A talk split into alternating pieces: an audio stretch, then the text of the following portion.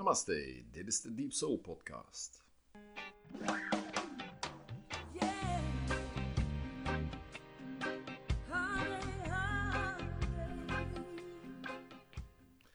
Van harte welkom bij de Deep Soul Podcast. Ik ben je gastheer Peter, Peter Kupers. En vandaag heb ik het met je over hoe je beter met je angsten kan omgaan. Ik leg je uit wat angst is, wat het met je kan doen, om het vervolgens in een groter maatschappelijk perspectief te plaatsen en je dan vooral tools aan te reiken over hoe je er effectiever mee kan omgaan. Als ik nu maar eens geen angst meer zou hebben, hoor ik geregeld. Ik moet mensen dan teleurstellen. Angst is iets wat bij het leven hoort en wat je niet kan vermijden, maar je kan er wel telkens beter mee omgaan. En in mijn dagelijks werk heb ik veel te maken met de angst van mensen. Angst voor verlies en verlating, doodsangst, angst voor tekort, angst om te spreken, faalangst. En ga maar door. En het meest heb ik nog te maken met de allerdiepste angst, namelijk de angst om het bestaan. En dat gaat dieper dan de angst fysiek niet overleven. De diepste angst van heel veel mensen is onvervuld te zijn. Dat het er niet toe doet. Of je er wel of niet bent. Aarde in relatie. Angst voor zinloosheid. Angst om de controle te verliezen, op te lossen in niets, in het onbekende. En je diepste leegte is geen verbinding met jezelf en de bron voelen. En daar komen gevoelens van tekort vandaan. En vooral deze gevoelens voeden angst. En in de afgelopen weken, en zeker nog in de komende weken, kunnen deze angsten flink in je getriggerd worden. Daarom vertel ik je meer over het wezen van angst en over wat je wel kan doen om de controle terug te nemen over je eigen angst. En wat is angst? Angst is een van de krachtigste emoties voor een mens, wat een heel sterk effect kan hebben op lichaam en geest. En het activeert dat deel van je hersenen dat we ook kennen als het reptielbrein. Plek waar onze overlevingsinstincten zijn opgeslagen. En zodra je in gevaar bent, springt dat systeem op aan en ga je over, afhankelijk van de situatie en je persoonlijkheid, tot vechten, vluchten of bevriezen. Trouwens, er is een hele kleine groep mensen die letterlijk geen angst kennen of voelen. Maar dat heeft op zijn beurt dan weer een heleboel soms levensbedreigende nadelen. En het heeft zelfs een naam, de Urbach-Witte-ziekte. Kan je verder vergeten en je moet er ook niet jaloers op zijn, wegens al de symptomen daarvan. Goed, angst. Angst kan sterke reactiesignalen geven wanneer we ons in noodsituaties bevinden. Bijvoorbeeld als er brand is of als we worden aangevallen. Of bijvoorbeeld de bedreiging van het coronavirus. En de angst kan ook wakker worden wanneer je wordt geconfronteerd met eerder ongevaarlijke events of gebeurtenissen, zoals examens doen, sprekend openbaar, een nieuwe baan, een date of zelfs een feestje. En het, het is, angst is een natuurlijke reactie op een bedreiging die of imaginair is of echt is. Essentieel om te begrijpen is dat jouw angst altijd gaat over wat er daarna kan gebeuren. Dat betekent dat je angst altijd gaat over dat wat nog niet bestaat. Een deel ervan is geheugen, een ander deel van je reactie is verbeelding, of is gebaseerd op verbeelding. Beide zijn op een manier verbeelding omdat ze allebei op dit moment niet bestaan. Je bent verdwaald. Dikwijls in angst ben, is iemand verdwaald in zijn verbeelding. En dat is de basis van angst. Want als men geworteld zou zijn in de realiteit en een volle verbinding met hart en lichaam, met andere woorden in het nu zijn, dan zou er veel minder angst zijn. Angst kan een korte tijd aanhouden en dan weer voorbij gaan. Maar het kan ook veel langer duren en je kunt ermee vast komen te zitten. En in sommige gevallen kan het jouw leven overnemen. waardoor jouw vermogen om te eten, slapen, concentreren, zelfs het huis verlaten of naar het werk of school gaan, negatief wordt beïnvloed. En dit kan je ervan weerhouden dingen te doen die je wil of moet doen. En het heeft ook invloed op jouw gezondheid. Zo ook de angst voor het coronavirus. Dat is een zogenaamd onbekend gevaar, wat potentieel levensbedreiging kan zijn. En de politiek-maatschappelijke reactie daarop is zo ingrijpend dat we dat in onze contrij in de laatste 65 jaar niet meer hebben meegemaakt. En het reptielbrein en zijn overlevingsreflexen worden hierdoor bij velen rechtstreeks geactiveerd. En dit verlamt heel wat mensen en menigeen verliest erbij de ratio. En men komt in een vecht- en vluchtmodus terecht. En dat is uitputtend voor lichaam en geest, want door de stress stijpelt de energie weg en het immuunsysteem, dat zo belangrijk is voor de natuurlijke regeneratie van al onze organen, wordt hierdoor onderdrukt. Een existentiële, zwaar woord, maar existentiële overlevingsangst is altijd een stevige uitdaging voor de mens geweest. En het vertegenwoordigt de meest intense vorm van destructieve interferentie op niveau van ons lichaam. En deze angsten belemmeren de natuurlijke vrije stroom van energieën in dat menselijk lichaam.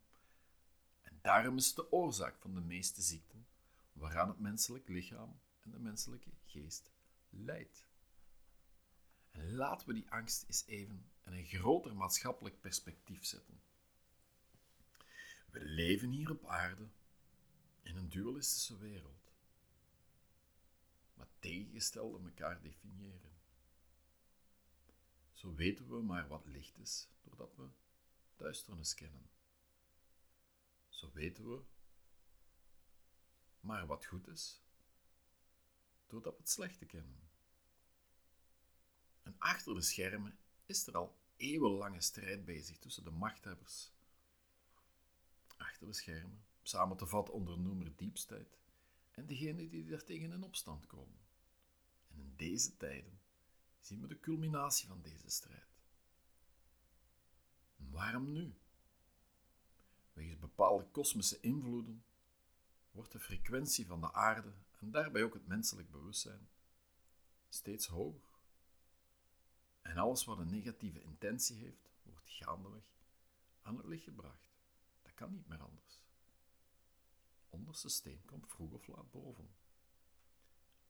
En daarom worden er door de diepstijd, of de lakeien van de diepstijd, steeds wanhopiger pogingen ondernomen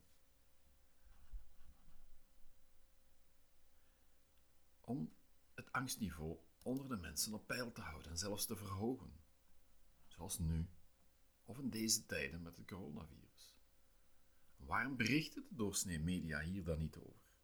Nu, de macht over die media is geconcentreerd bij een aantal grote bedrijven in de wereld. Die worden rechtstreeks aangestuurd door de diepste. Mijn advies hierover: wees geïnformeerd, is belangrijk. Maar trap niet in de val om je te laten verleiden tot negativisme en pessimisme.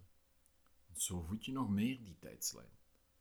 Maar wees je bewust van de positieve tegenkrachten in het dualistisch theater en focus vooral waar je zelf invloed op kan uitoefenen. En daar gaat het volgende over. Zeven oplossingen om de controle terug te nemen over je angst. Focus.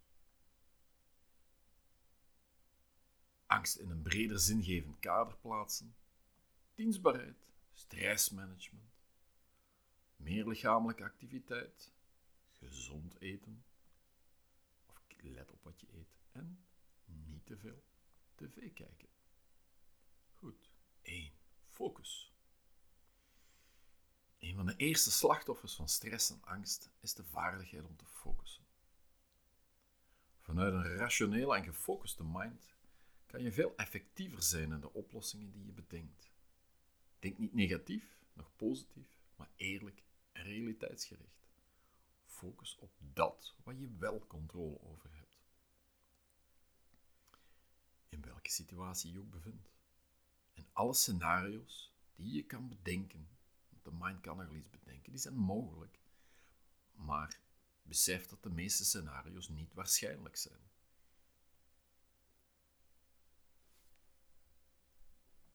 Goed, angst in een breed... Tweede, angst in een breder zingevend kader plaatsen. Heel belangrijk. Misschien wel bij de belangrijkste. Maar er is een beetje oefening voor nodig. Werkelijk doorheen je angst gaan brengt je in een wezenlijke verbinding met jezelf. Een zogenaamd vervuld mens weet en doorvoelt diep van binnen dat angst een illusie is. Wat niet wil zeggen dat deze mens geen angst meer kent of voelt in zijn lichaam of haar lichaam. En een hulpmiddel hierbij is bewust gebruik maken van je ademhaling. Daarover ga ik verder in een andere podcast. En nog een ander hulpmiddel is, laten we het noemen, introspectie. Het oprecht kijken naar wat er onder de angst ligt aan overtuigingen. En als je angst hebt, voel de angst. Waar, waar zit die angst in je lichaam? Waar voel je ze? Hoe voelt het? Probeer eens te communiceren met die plek. Wat kom je daar tegen? En zo kan je gaandeweg die emotie doorleven en loslaten. Stap voor stap. En af en toe is het niet, niks mis mee om daar hulp voor te vragen. Nu, het doel is dat de angst gaandeweg niet meer oorzakelijk is aan jouw manier van reageren. Je reageert in het beste geval niet langer vanuit angst. En op de momenten dat dat wel nog gebeurt, herken of erken je het in jezelf. En kan je er daardoor telkens weer opnieuw afstand van nemen en nieuwe, meer bewuste keuzes maken. Vanuit een soort neutraal bewustzijn. 3. Dienstbaarheid. Wat je geeft aan een ander of doet voor een ander, heeft altijd een positief effect op jezelf, zelfs op je gezondheid en je immuunsysteem. Onderwerp van een andere, ander artikel en podcast. 4. Stressmanagement. Manage je stress. Ontspanningstechnieken helpen je bij het verwerken van de mentale en fysieke gevoelens van angst. Sommige mensen merken, weten dat ontspanningstechnieken ik noem er maar een paar op: meditatie, yoga, qigong, tai chi. En helpt om met een angsten om te gaan. Zelf deel ik al ruim 25 jaar mijn kennis hieromtrent, wekelijkse lessen. En ben je op zoek naar wat tools voor stressmanagement? Ga eens even naar de website www.deepsoulconnections.com en ga even naar de blog, daar zie je ze. En een heel belangrijk onderdeel hierbij is verbinding maken met je hartcentrum. En daar ben je verbonden met een veel, daar in dat hartcentrum, ben je verbonden met een veel diepere laag in jezelf. En tegelijk met iets wat je mind en ego overstijgt. En dat betekent stoppen met denken en gaan voelen. Dat is heel iets anders dan in de angst meegaan. 5. Lichamelijke activiteit. Verhoog indien mogelijk de hoeveelheid lichaamsbeweging die je doet. Kan ook best binnenshuis, zeker die dingen die ik daarnet heb opgenoemd. Want lichamelijke activiteit neutraliseert immers angstgevoelens, doordat je terug in verbinding gaat met je lichaam. En daarnaast, een ander aspect, vereisen de oefeningen enige concentratie en dat kan jouw gedachten weer afleiden van de angst. En besef ook, gekluisterd blijven aan je smartphone, tablet, pc-scherm, tv-scherm, doet net het tegenovergestelde. 6. Gezond eten. Ook even belangrijk. Kan ik ook weer heel lang op ingaan, maar even een kort. Voedsel en angst. Eet veel fruit en groenten en probeer te veel suiker te vermijden. Want de resulterende dalingen in jouw bloedsuikerspiegel kunnen angstige gevoelens geven. En probeer ook te voorkomen dat je te, te veel thee en koffie drinkt, omdat cafeïne en theïne angst kunnen verhogen. Niet bij iedereen, maar als je hier vatbaar voor bent. En alcohol. Mensen drinken vaak alcohol als ze gespannen zijn. Te ontspannen. En dikwijls benoemt men dat als moed indrinken. Maar de nawerking van alcohol maakt velen nog angstiger hetzelfde verhaal met drugs. 7. Kijk niet te veel tv. Hoe dramatischer bijvoorbeeld de coronacrisis wordt voorgesteld, hoe hoger de kijkcijfers.